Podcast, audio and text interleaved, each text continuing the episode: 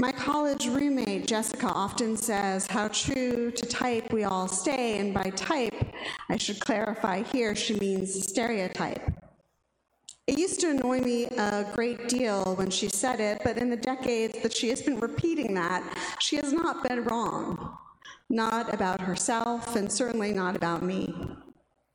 I was reminded of that again when I first heard the personal conversion story told by the Reverend Dr. Fred Muir, Minister Emeritus of the Unitarian Universalist Church of Annapolis. He originally recounted it at a 2012 Berry Street lecture that later formed the basis of his 2016 collection titled Turning Point Essays on a New Unitarian Universalism. There, he talks about a class on American Transcendentalism he attended during the spring term of his junior year when they discussed Ralph Waldo Emerson's famous Divinity School address. Nothing is at last sacred but the integrity of your own mind, the sage of Concord declared. Absolve you to yourself, and you shall have the suffrage of the world. Hearing his proclamations, Reverend Muir decided that he must be the same religion that Emerson was. My conversion story is only a slightly modified version of his. I too was taking a class in American Transcendentalism, only it was in the fall term of my senior year. I'm not sure that Emerson alone could have convinced me to become a Unitarian Universalist. It was as much the company he kept in Concord and its environs that gave me a glimpse of the potential that such transcendent thought held for everyone, myself and my contemporaries included. I read these writers' collected works as if they were sacred texts, and they still sit on my bookshelves in a place of pride today. While I look to them for inspiration, I now do so much less often than I did in earlier years. Eventually, Reverend Muir wrote, he realized that soaring Emersonian insight that brought him into Unitarian Universalism could never have kept him in a UU congregation or in its ministry or even in the faith tradition. It seemed too individualistic to keep anyone in a spiritual community, and indeed, that proved to be the case for Emerson himself, who in 1832 left his church pulpit for the public lecture circuit. According to Reverend Muir, Emerson actually provides us with a primary error in what he counts as a series of three errors. In Turning Point, he writes that our religious past is replete with errors shaped by individualism, exceptionalism, and a posture of anti authoritarianism. These errors have become barriers preventing us from embracing our future, Reverend Muir concludes, and moving confidently ahead into the 21st century. He terms these legacies our trinity of errors, which is unusual terminology for any Unitarian to use. It suggests, though, that there is a serious religious damage done by the dynamic interplay of individualism, exceptionalism, and anti authoritarianism in our congregation. Reverend Muir contrasts individuality, something most of us here in the sanctuary today would certainly prize as a virtue, with individualism, which makes each of us the reference point of all relevance and the final arbiter of all value. The most individualistic among us will ask, how does Unitarian Universalism meet my own needs, advance my particular aims, confirm my unique sense of self, bring me personal satisfaction? Exceptionalism similarly centers us as a special set of individuals with a privileged vantage. We know things that others cannot, in ways others cannot, with a surety that they can never grasp. It presumes that we know ourselves exceptionally well, which usually we do not, and that we know others better than they know themselves that we comprehend their motivations and intentions, and also their blind spots. On spiritual concerns, social issues, and political matters, too. What could the uninitiated come-inners have to teach or offer us? According to Reverend Muir, such a mindset not only suggests that we are a small assembly, it actually keeps us small. Our anti authoritarianism is a clear consequence of individualism and exceptionalism combined because who possibly could tell us what to do given who we are and what we know? Whatever positions certain persons might occupy or whatever responsibilities they might hold in our communities, even if we have assigned them one or both, is almost irrelevant our job somehow is to remain vigilant against any mistakes on their part. When Reverend Muir considers our collective prospects, he thinks that they will be improved to the extent that we can all wholeheartedly embrace what he terms the Trinity of Promises, another threesome. He encourages us to envision a future to be constructed with the promises shaped by our theology and history, the promises of generosity, pluralism, and imagination. These promises, as promises often are, are a future waiting to be lived and loved, he reminds us. But they also have a precedent.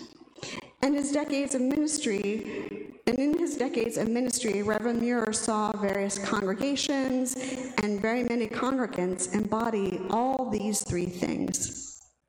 In congregational life at its finest, he says, we routinely demonstrate generosity of spirit, understanding that there are enough resources for us to undertake several shared projects simultaneously. Spiritual development alongside social action, for instance, or a music program alongside theme based ministries.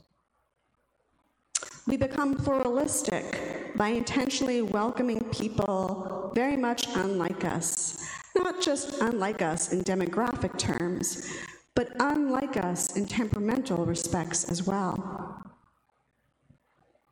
We can begin to imagine newer alternative ways of being together in community with their help, even if these ways are not our own inventions.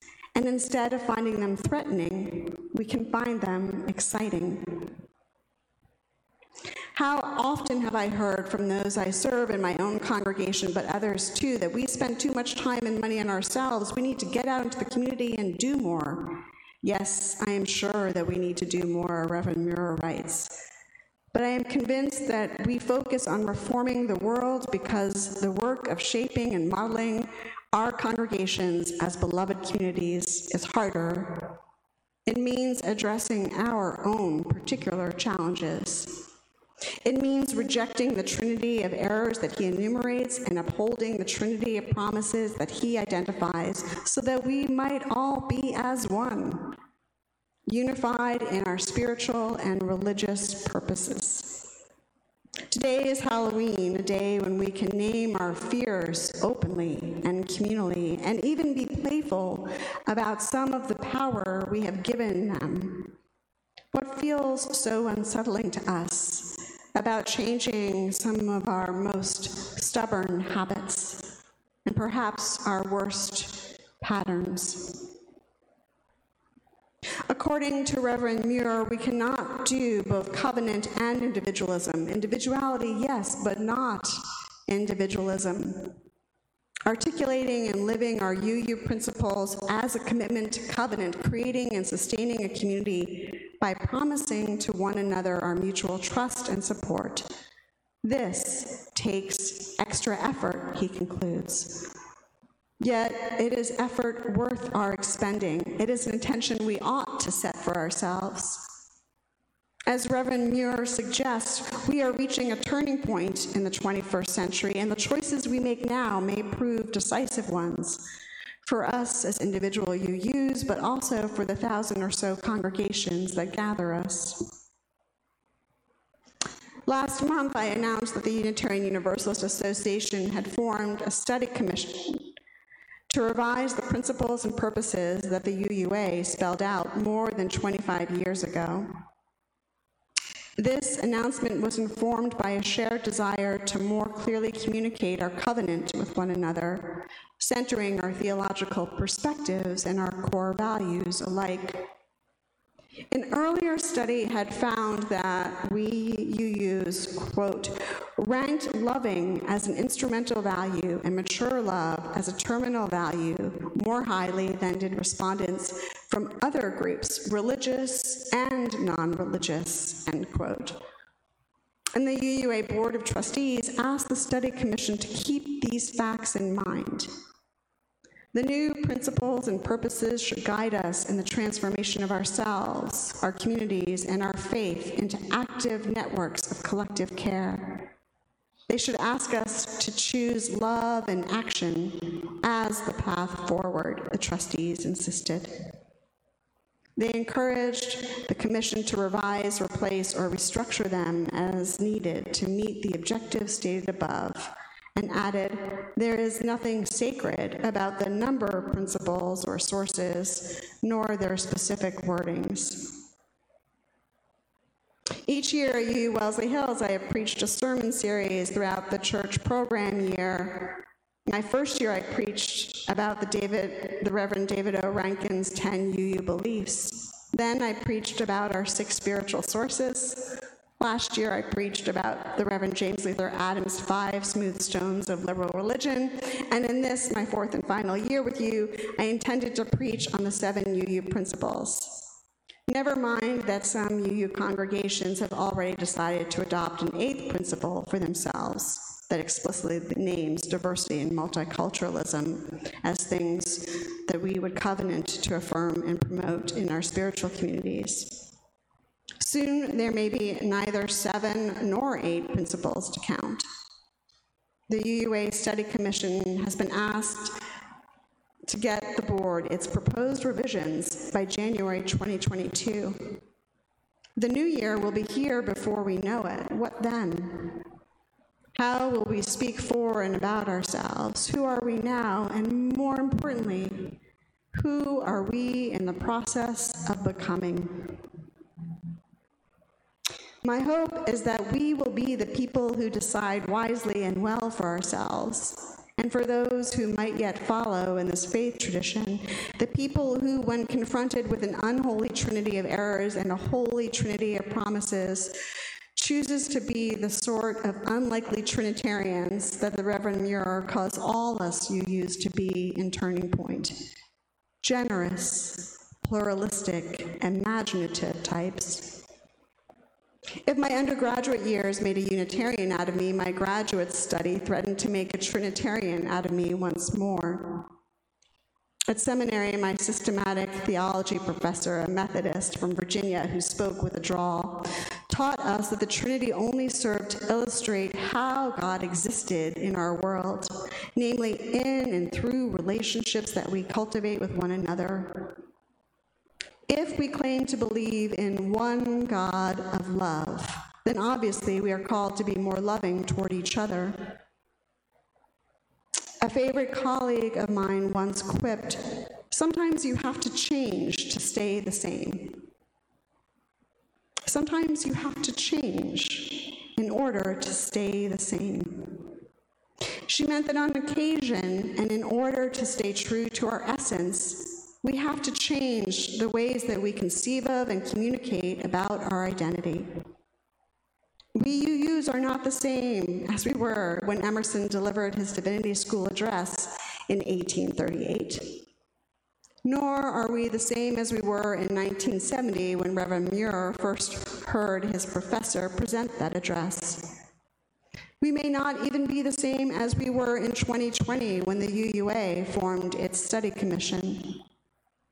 Yet, something essential remains unaltered, I suspect, across all these eras. Together, we have truths. Together, we have a story, the Reverend Penny Hackett Evans pronounced. Together, we are a community. The larger American culture that the transcendentalists were tilting against in the 19th century, the repressive, conformist one, is very different than the one we inhabit in the 21st century, where we are confronted with the costs of individualism run amok, in vaccine refusal, for instance, or in revisionist history, or in climate change denial. So the stance that we took then might not suit circumstances today. At the 2022 General Assembly, UU Wellesley Hills and other member congregations will be asked to vote on the proposed revisions that the Study Commission drafted to our UUA principles and purposes.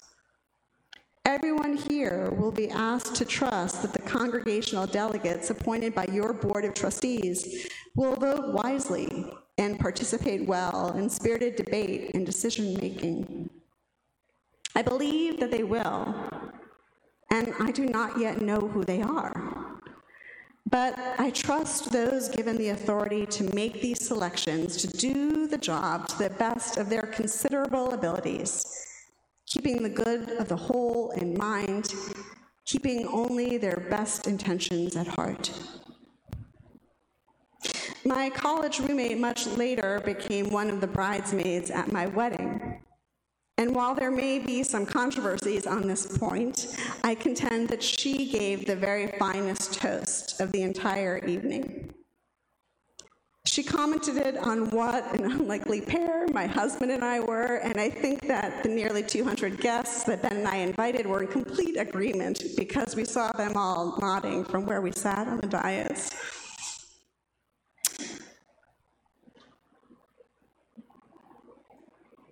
Then Jessica noted what unlikely friends she and I were and had been for decades, just at a glance. She was tall and tomboyish, I was small and girly. She was raised in the Midwest, I was a child of the Northeast. She was athletic and outdoorsy, while I was a bookish creature of comfort.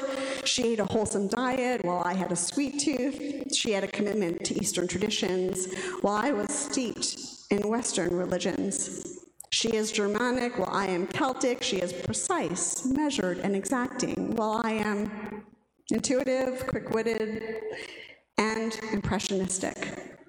The list went on and on, and once more, Jessica was right about everything to my considerable annoyance, and she and I remained tiresomely true to our type although I think we have each helped one another to evolve into the highest expression of those types. Jessica concluded that when so many superficial differences present themselves in a pair, there must be a far deeper connection that proves itself durable, a surer bond that outwits even those that it holds together. I like to think of Unitarian Universalism in much the same manner as a marriage of two distinct spiritual traditions that now has only love at its core, love as its main point for being. After all, don't we always say that love is the spirit of this church? What that love points us toward remains to be revealed but we can trust that more will be revealed in time.